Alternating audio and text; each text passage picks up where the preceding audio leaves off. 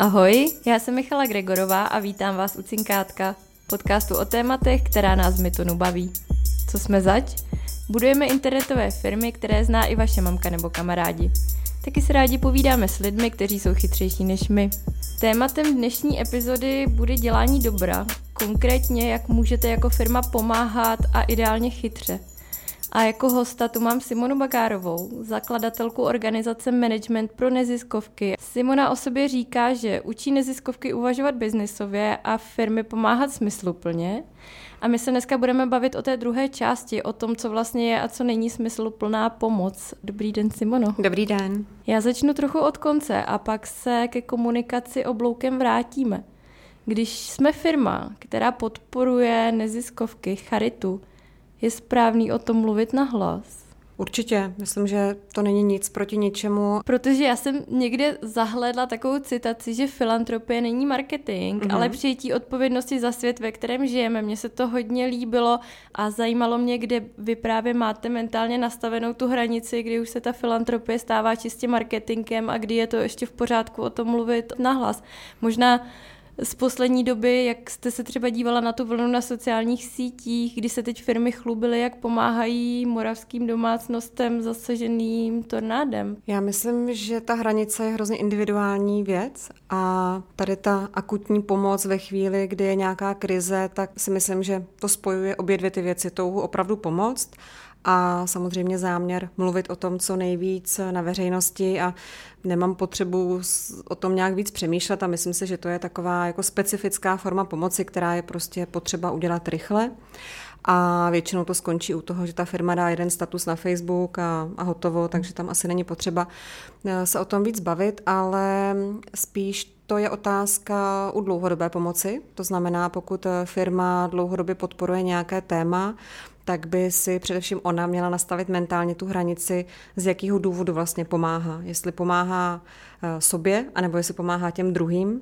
A myslím si, že ideální hranice se nastavuje v dialogu s tou neziskovou organizací, kterou si člověk vybere. To znamená sednout si ke stolu a bavit se o tom, co chceme společně dělat, na čem se chceme podílet, jak si představujeme tu spolupráci, jak o ní chceme mluvit a nikdy to podle mýho názoru není věc jenom té neziskovky nebo jenom té firmy. Vnímám tu spolupráci vždycky jako rovnocenné partnerství obou dvou subjektů a speciálně neziskovky by měly mít nastavený nějaký třeba etický kodexy toho, co zobrazují na sítích, co nezobrazují a podobně, takže je to taková skládačka. Co je tedy podle vás ta smysluplná pomoc? Smysluplná pomoc je taková pomoc, která reaguje na nějaký konkrétní společenský problém a kterou ta firma nedělá tak, že se od stolu rozhodne, co se jim jenom líbí, ale skutečně jako odpovědně vybírá to téma, který se k ní hodí, který ji baví. Existuje takové pravidlo odpovědět si na otázku, co umím, co chci a co je potřeba a podle toho vlastně udělat nějaký první filtr. A pak si zkusit, ať už přes internet nebo přes různé reference, najít projekty, které se tomu danému tématu věnují, potkat se s nima, domluvit se s nima na tom, co vlastně je potřeba.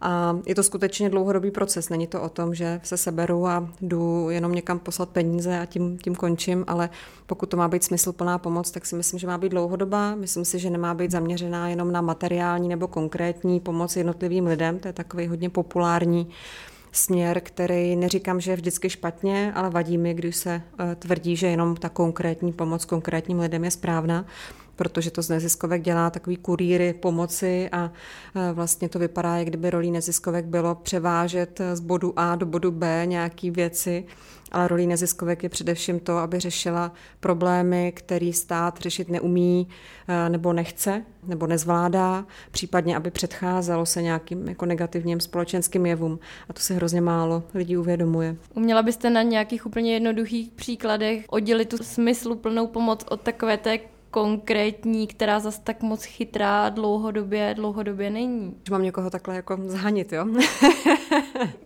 Tak já uvedu jeden pozitivní příklad, který se mi hrozně líbí a podle mého názoru je to úplně jako učebnicový. Společnost IKEA se loni rozhodla, že si jako svoje téma vezme, ona toho dělá hodně, ale jedno z těch témat, že bude prevence domácího násilí. Vycházeli z idei poměrně logický, že pokud vytváříme bezpečný nebo pohodlný domov, tak bychom se měli snažit i o to, aby byl právě bezpečný. Udělali velmi silný emotivní spot, který ale není vydírací, který ukazuje vlastně ten problém a na svém webu mají zpracovaný konkrétní vlastně postupy nebo ukazují, co konkrétně během pár let teďka budou dělat, nějaké závazky, ať už to jsou finance nebo nějaká advokační práce, mají tam vyjmenované neziskové organizace, které si vybrali jako partnery pro tu spolupráci, mají tam odkazy na různé krizové linky, kam se lidi, kterým tady ten problém se objevil v životě, se můžou obrátit a to mě hrozně baví, je vidět, že vnímají to téma jako téma, které se k nim hodí, ale zároveň ukazují, že respektují neziskové organizace, které mají experty a snaží se je vtáhnout do té hry. Tak to je moc hezký příklad. A kdybych měla uvést nějaké negativní, asi jako nebudu používat úplně jako konkrétní firmu, ani mě teda nenapadá teďka, abych byla upřímná, ale během covidu na jaře vlastně bylo vidět, jak se původně dobrý úmysl může zvrhnout v úplnou anarchii. Mluvím o tom, když se začaly doktorům a zdravotníkům vozit různý nápoje, kávy, svačiny a podobně. Skvělý nápad, určitě, bylo to potřeba, ale samozřejmě v jednu chvilku to úplně přerostlo jako únosnou míru a já, co jsem se ptala třeba lidí, který znám v tom oboru, tak mi vyprávěli o tom, jak se jim hromadilo jídlo na chodbách, oni už nevěděli, co s tím mají dělat, anebo se jim naopak dohadovali ty lidi v tom týmu o to, kdo si co vezme a vlastně se to zvrhlo v úplně bizarní jako rozměr. A musím říct, že to byl pro mě teda podivný obraz sledovat na Instagramu ty unavený zdravotníky, který každou chvilku někdo nutil fotit se s krabicí nějakého jídla nebo něčeho a bylo to vlastně moc. No. A pak samozřejmě tleskání z balkónu a podobný jako modely, který mám pocit, že jsou jako absolutní alibismus, který je trošku k ničemu.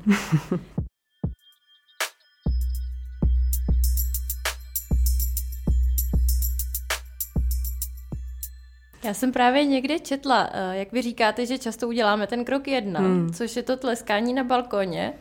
Mimochodem cením otevřenost ve vyjadřování, protože jako cítím, že to může být, i pro mě je to trošku bolestivý to poslouchat, takže očividně to trefuje do černýho, ale že máme problém udělat ten krok 2.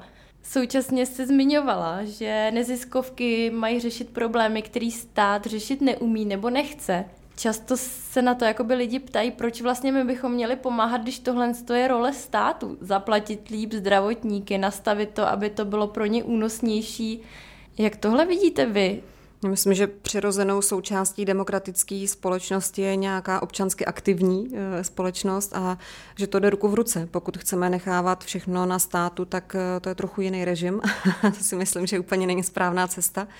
A myslím si, že ta zdravá společnost roste právě díky tomu, že jsou v ní společensky aktivní lidi, kteří vnímají odpovědnost za místo, kde žijou a kteří chápou, že je skvělý poslat zdravotníkům svačinu s tleskatým z balkónu, ale že to je opravdu jenom ten krok 1 a že ta smysluplná pomoc je v tom, že jsem uvědomila v té každodennosti. Já neříkám, že to umíme všichni na 100%, ani já ty věci nedělám na 100% a musím říct, že často si to uvědomím, když jdu okolo kontejnerů na tříděný odpad, kde mám pocit, že dokud je ten kontejner jako prázdnej, tak my jsme všichni velký ekologové a poctivě třídíme, ale nedej bože, když je plnej. To už jsme líní udělat ty 3 kroky dál, nebo těch 30 kroků k tomu dalšímu a hodíme to vedle. A to je podle mě úplně metafora toho způsobu, jak k tomu přistupujeme. Protože to je přece role toho města, aby to vyvezlo včas, abych já s tím neměla žádnou práci. No. Do určitý míry samozřejmě je rolí města, aby nějakou základní údržbu dělala, ale rolí těch lidí je, aby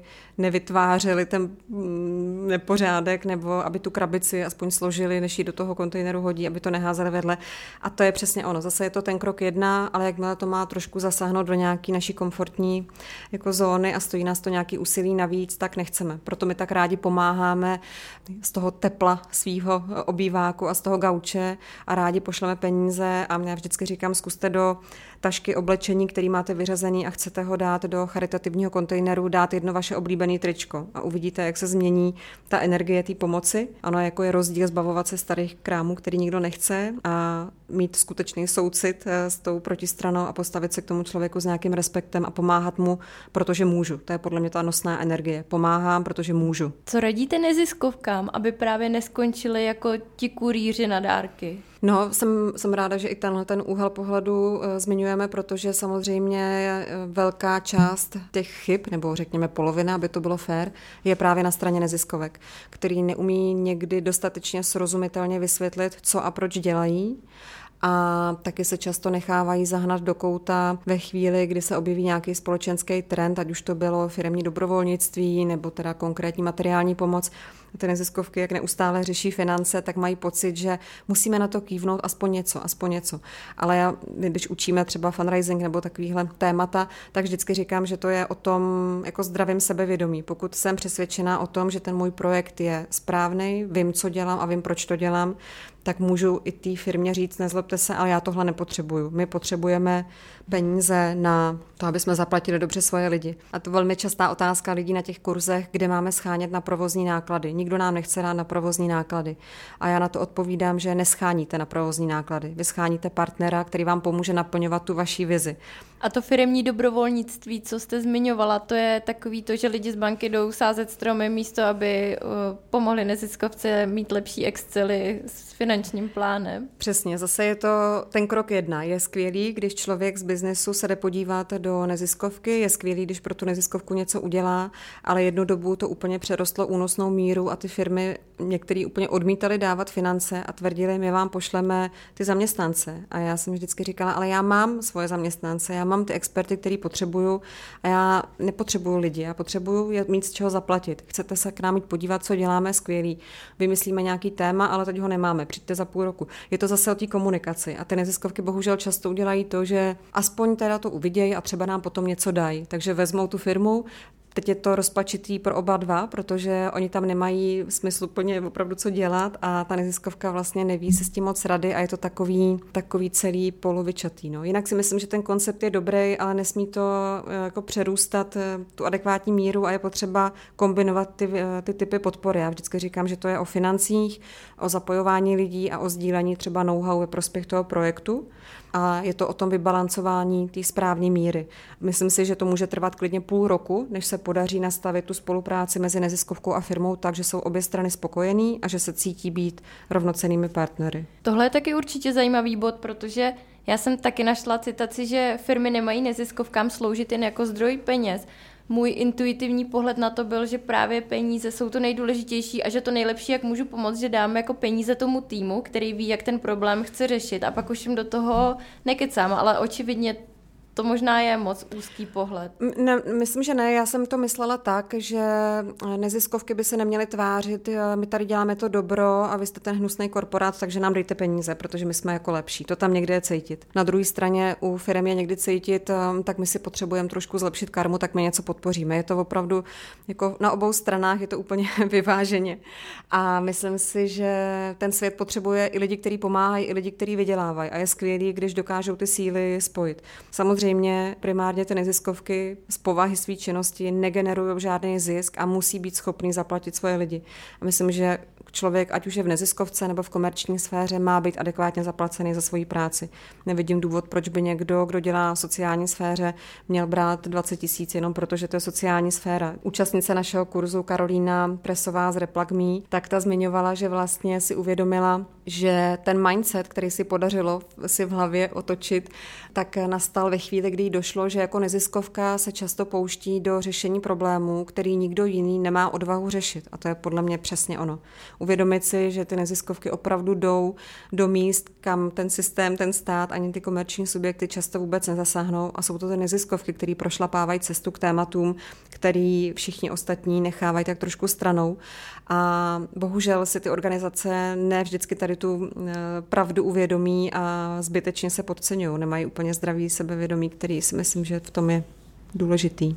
Jak podle vás vypadá ideální svět? Má v něm každá úspěšná firma alespoň jednu, jakoby v uvozovkách, svoji neziskovku, kterou dlouhodobě podporuje? Nevím, jestli to musí být vyloženě neziskovka, kterou podporuje, ale myslím si, že to je něco, co by Nebo takhle, že by ta firma už ve svém DNA měla mít to, že věci, které tvoří, služby, které poskytuje, biznis, kterému se věnuje, nedělá jenom pro zisk a jenom s vidinou neustálého nekonečního růstu, protože to není normální, ale že to dělá proto, že zároveň cítí smysl té svojí činnosti, že ho dělá s nějakou přirozenou odpovědností a že se snaží o to, aby ta její činnost nepoškozovala, ať už je to životní prostředí, nebo nepoškozovala nějakou skupinu lidí, aby nediskriminovala někoho, aby využili tu svoji sílu nejen pro získávání peněz, což je samozřejmě úplně v pořádku, ale aby zároveň se pokusili zohlednit i to, že ta planeta je prostě jenom jedna a nedělí se na ziskovou a neziskovou. Prostě to je všechno dohromady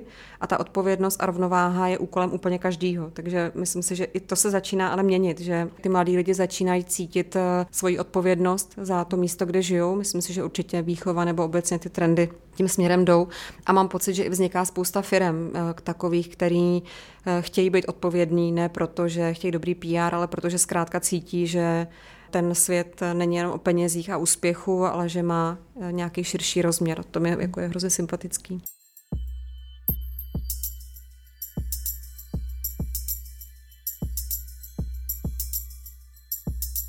Takže ideální svět vypadá spíš tak, že si firmy vyndají hlavu ze zadku a začnou se chovat zodpovědně ke svému okolí spíš, než že si nutně začnou zlepšovat karmu tím, že si jako v uvozovkách adoptujou tu svoji organizaci a tím budou mít odškrtnutý, že jsou tady v pořádku. Tak, myslím si, že ten jeden krok je právě v nějaký harmonii, rovnováze v tom biznesu ve všech oblastech, které jsou potřeba, ať už je to ekologie nebo jakýkoliv jiný témata.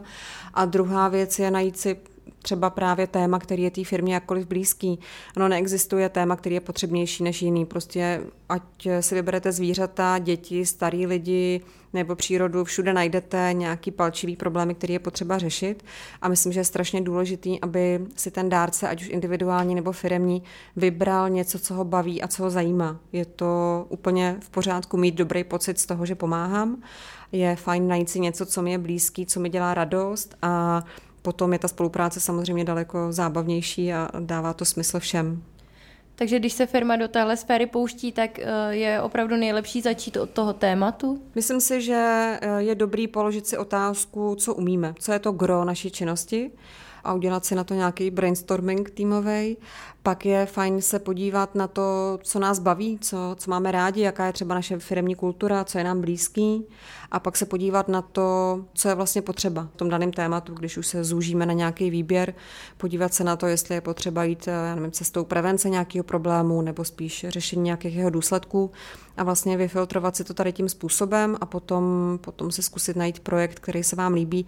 Vždycky říkám, dejte na první dojem, když se podíváte na web těch neziskovek, podívejte se na to, jak komunikujou, jak srozumitelné jsou informace, jestli během 10 vteřin najdete to, co potřebujete a pak si myslím, že je správným zavolat, potkat se s nima a bavit se o tom, co pro vás můžeme udělat, co vy nám můžete nabídnout a vést nějaký dialog. Tam cítím, že je hodně slabý místo. To je hezká nahrávka na další otázku, jaké chyby firmy nejčastěji z vašeho pozorování dělají v téhle fázi výběru?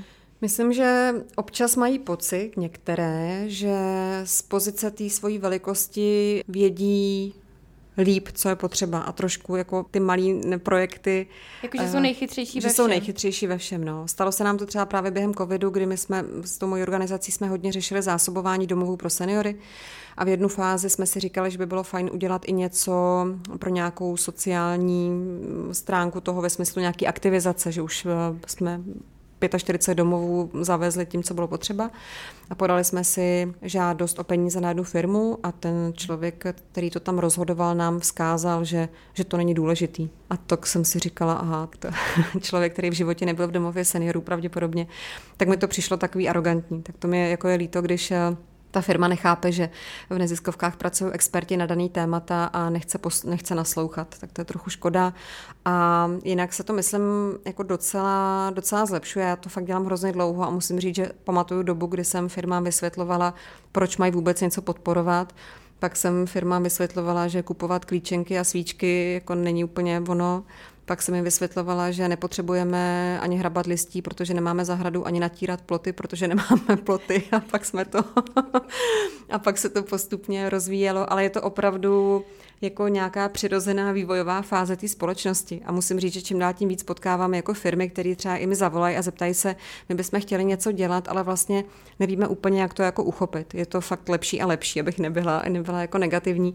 Takže když ta firma ve fázi toho výběru tématu nebo organizace potřebuje pomoc, tak se může obrátit na vás, nebo jsou tady i jiný organizace, které stojí za doporučení v Česku, který můžou být parťákem pro tohle téma. Já určitě taky poskytuju tyhle konzultace jak neziskovkám, tak firmám. Pomáhá mě vlastně nastavovat nějaké třeba strategie v tom, pro co se rozhodnou, a pak bych určitě zmínila Asociace společenské odpovědnosti, poměrně jako velká organizace, která to téma společenské odpovědnosti opravdu jako bere v poměrně širokém kontextu. Čistě pragmaticky, když já už mám to svoje téma a i tu organizaci, která je mi sympatická, ten poslední krok, jak poznám, že oni opravdu rozumí té svojí práci a že to dělají dobře a že to něco mění nebo má šanci změnit. Vy jste zmiňovala, že je dobrý dát na první dojem, že je dobrý se podívat, jestli vůbec se u mě vlastně jako vymáčknout na webu, protože to implikuje spoustu dalších věcí. Jaký další indikátory mi pomůžou tohle poznat? Určitě bych doporučila se potkat s těma lidma a ptala bych se na věci typu, co už máte za sebou, s jakým úspěchem, co se vám daří, jak měříte ten váš úspěch, jaký máte dopad, jaký plány máte.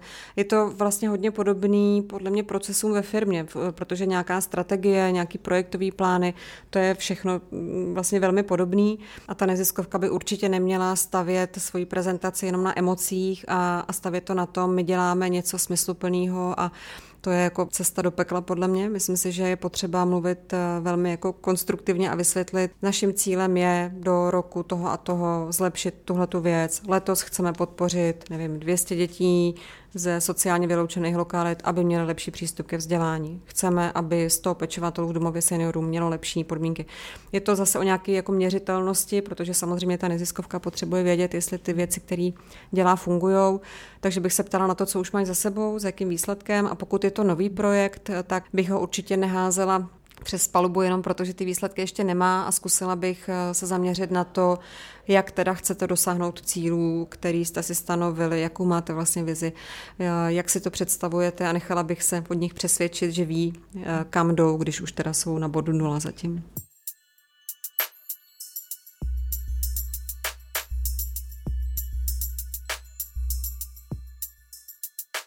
Vy jste zmiňovala, že to může trvat třeba i půl roku, než si to obě strany vzájemně nastaví.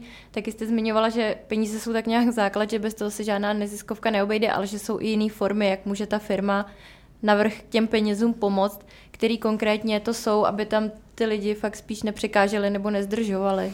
Já se vždycky snažím kombinovat ty zmíněné 3 pilíře, to znamená finanční podporu jako v první řadě, pak nějaká míra zapojení těch lidí, pokud to dává smysl. Jak to může konkrétně vypadat? Může to vypadat tak, že ty lidi pomůžou třeba s nějakým konkrétním projektem. My jsme třeba, když použijeme náš příklad, tak jsme během toho loňského roku, kdy jsme řešili to zásobování těch domovů pro seniory, tak jsme vlastně oslovili firmu Gebrüder Weiss, která nám prostě poskytla úplně fantastickou logistickou podporu se vším a rozvezla nám to, co bylo potřeba. Tam vlastně se propojili ten 3. pilíř, zapojili i lidi to svoje know-how, a to využití toho know-how firmy je právě třeba to, pokud je to firma, která se zabývá dopravou, může vám pomoct dopravou, pokud je to firma, která dělá IT věci, může vám pomoct nějakýma IT věcma. Já neříkám, že to vždycky jde všechny ty 3 pilíře skloubit, ale přijde mi dobrý všechny ty 3 pilíře otevřít a zmínit. Když to jsou právníci, můžou vám poskytnout nějaký právní servis a podobně. Možná třeba na příkladu té IKEA a toho domácího násilí nebo na jakýkoliv jiný dobrý komunikaci šlo by rozebrat ty jednotlivý body, proč je to vlastně správně. Za prvé, tam rozhodně není žádný emoční jako vydírání. Oni, jestli ten spot, nebo doporučuju fakt najít si ho na YouTube, protože on je o tom, že vlastně je to taková jako potemnělá atmosféra v nějakém bytě a tam je vystrašená žena, která se jako evidentně něčeho bojí, a začínají tam padat různý předměty a bouchají dveře a podobně. Ale vlastně není tam ona zobrazená jako úplně nějaká chudinka, není tam žádný agresor, má to jenom jako hororovou atmosféru. a je vidět, že to je důstojný. Naopak zase existují projekty, které třeba seniory zobrazují, nevím, v pyžamech neupravený, v těch domovech seniorů, to je jako úplný druhý extrém, takže to je zase ten negativní příklad, ale abych se vrátila k té IKEA, proč je to správně v komunikaci. Za prvé tohle, že tam je neobchodujou s neštěstím těch lidí. To je podle mě hrozně důležitá věc, uvědomit si, že spousta těch projektů, které jsou zaměřený na pomoc lidem v nějaký tíživý situaci, opravdu řeší naprosto jako fatální problémy těch lidí a nikdy v životě ten problém toho člověka nesmí být jako marketingem. Nikdo nemůže po nikomu chtít, aby se člověk, který prochází nějakou zásadní životní zkušeností negativní, zobrazoval nějakým způsobem, který ho dehonestuje. Já jsem to zažila xkrát, když jsem kdysi pracovala. Mně se teda můžu toho trošku odběhnout, ale možná to na tom budu ilustrovat líp. Když jsem kdysi pracovala s lidma po odchodu z dětského domova, měli jsme sociální firmu, kde jsme je zaměstnávali. Několikrát jsem čelila dotazům, a kdo z tí obsluhuje z toho děcáku a může nás obsluhovat ten z toho děcáku a proč nemají trička, že jsou z děcáku. A vlastně několik těch hostů nebylo schopný pochopit, že smyslem toho zaměstnávání lidí v téhle sociální firmě je právě to, aby se začlenili na ten trh práce a že nevidím důvod, proč bychom je měli označkovávat. Dokonce nám jedna firma chtěla udělat sportovní den, kde chtěli, aby jsme udělali družstvo těch dětí z toho dětského domova, aby to bylo jako vidět, že to jsou oni. My jsme to odmítli samozřejmě a vedli jsme velký dialog o tom a já až ve chvíli, kdy jsem jim řekla, tak já to udělám, pokud vy si každý ve vaší firmě napíšete svoje stigma na to tričko, mlátí mě manžel, jsem alkoholik, pojďme teda každý ven s tím, co nás nejvíc bolí. Tak v tu chvilku jim došlo, že stavět družstvo dětí z dětského domova opravdu není jako nic zábavného a rozhodně ne pro ty děti. A myslím, že to ty firmy ani nemyslejí často zlé, že jim jenom nedochází ty souvislosti.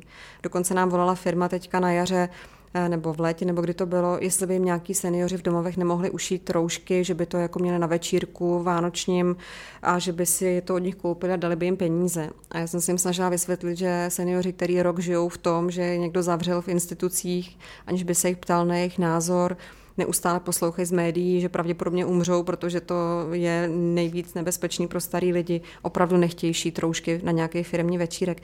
Takže tam jsou spíš podle mě věci, které jsou hodně o tom nepochopení, ale já jsem vám utekla hodně z té otázky, že? To vůbec nevadí. Já to trošku vrátím k té IKEA. Pokud jsem to dobře pochopila, tak mám pocit, že u té kampaně je i dobře, že oni komunikují to téma. Přesně, že oni si vybrali téma a dělají vlastně osvětu tomu tématu. Tam je právě vidět, abych teda odpověděla na to, co jste se ptala. Uměli dobře zobrazit to téma, ukázat, jak je závažný. Ten spot schlídlo několik, podle mě 100 000 lidí, takže to splnilo svůj účel, protože je fakt profesionálně natočený. Komunikují srozumitelně, proč to dělají a co konkrétně chtějí změnit a komunikují konkrétní partnery, který si pro to vybrali. Vlastně úplně jednoduchá věc. Myslím si, že takový to emoční, jednoduchý zobrazování toho, my jsme tady dovezli granulou do útulku a vyfotili jsme se u toho všichni, anebo jsme udělali vánoční akci pro děti z dětského domova, že už jako díky bohu to začíná trochu odeznívat a že opravdu ty firmy víc a víc chápou, že jakákoliv společenská odpovědnost je naprosto přirozená součást jejich činnosti a ne jednorázová hurá akce před Vánocema. Co je pro vás takový jako nejbolestivější na těch jednorázových hurá akcí? Je to to, že se do toho vlastně dá docela hodně prostředků a energie a vlastně to vůbec nic neřeší? Mě na tom nejvíc bolí to, že se vytváří falešný pocit, že to jako stačí, máme splněno. A vlastně ve chvíli, kdy potom s tou firmou jednáte o nějaký dlouhodobější podpoře, tak někdy argumentují tím, že už přece udělali tuhle akci, že to jako stačí. A je hrozně únavný vysvětlovat, že lidi prostě v neziskovkách taky potřebují mít jako plat a z něčeho žít. Že ta materiální pomoc nestačí, ale říkám, jako můžou za to samozřejmě ty neziskové organizace jako sami. Na druhou stranu my, Management pro neziskovky a náš projekt Doma, který pomáhá tomu, aby bylo dobře seniorům i těm, kteří o ně pečujou, je postavený na tom, že máme jenom provozní náklady, máme jenom peníze na platy našich lidí a musím říct, že díky bohu jsem vlastně nikdy s tím fundraisingem neměla problém, ale je to přesně o tom, že my víme přesně, co chceme, víme, co děláme, umíme to vysvětlit a bereme toho partnera ne jako zdroj financí, ale jako někoho, koho chceme, aby ta spolupráce bavila, zajímá nás jeho názor, jeho pohled a snažíme se o to, aby ta spolupráce byla dlouhodobá a vyplácí se nám to. A když někdo přijde s tím, pošleme nějaký příběh nějakého seniora, tak se nebojím říct, nepošlu, protože my nepodporujeme konkrétní seniory a nezobrazujeme seniory v nedůstojných pozicích, protože s tím nesouhlasíme, je to proti nějakým našim principům a v životě se mi nestalo, že by to někdo nepochopil, protože v tu chvilku ten člověk si řekne, aha, teď je to vlastně ekologický, takže je to o tom umět si obhájit ten postoj. Na závěr taková klasická otázka. Co byste vzkázala firmám, které chtějí pomáhat nad rámec toho, co už tady zaznělo? Aby strávili dost času hledáním toho správného partnera, respektovali ho jako rovnocennýho partnera a komunikovali. Mým dnešním hostem byla Simona Bagárová, zakladatelka projektu Management pro neziskovky. Simono, děkuji moc za váš čas. Já moc krát děkuji. Poslouchali jste podcast České investiční skupiny Miton. Pokud vás zajímá, proč se jmenuje Cinkátko, zeptejte se nás. Neustále totiž hledáme zvědavé a chytré lidi do našich firem. Více se dozvíte na miton.cz.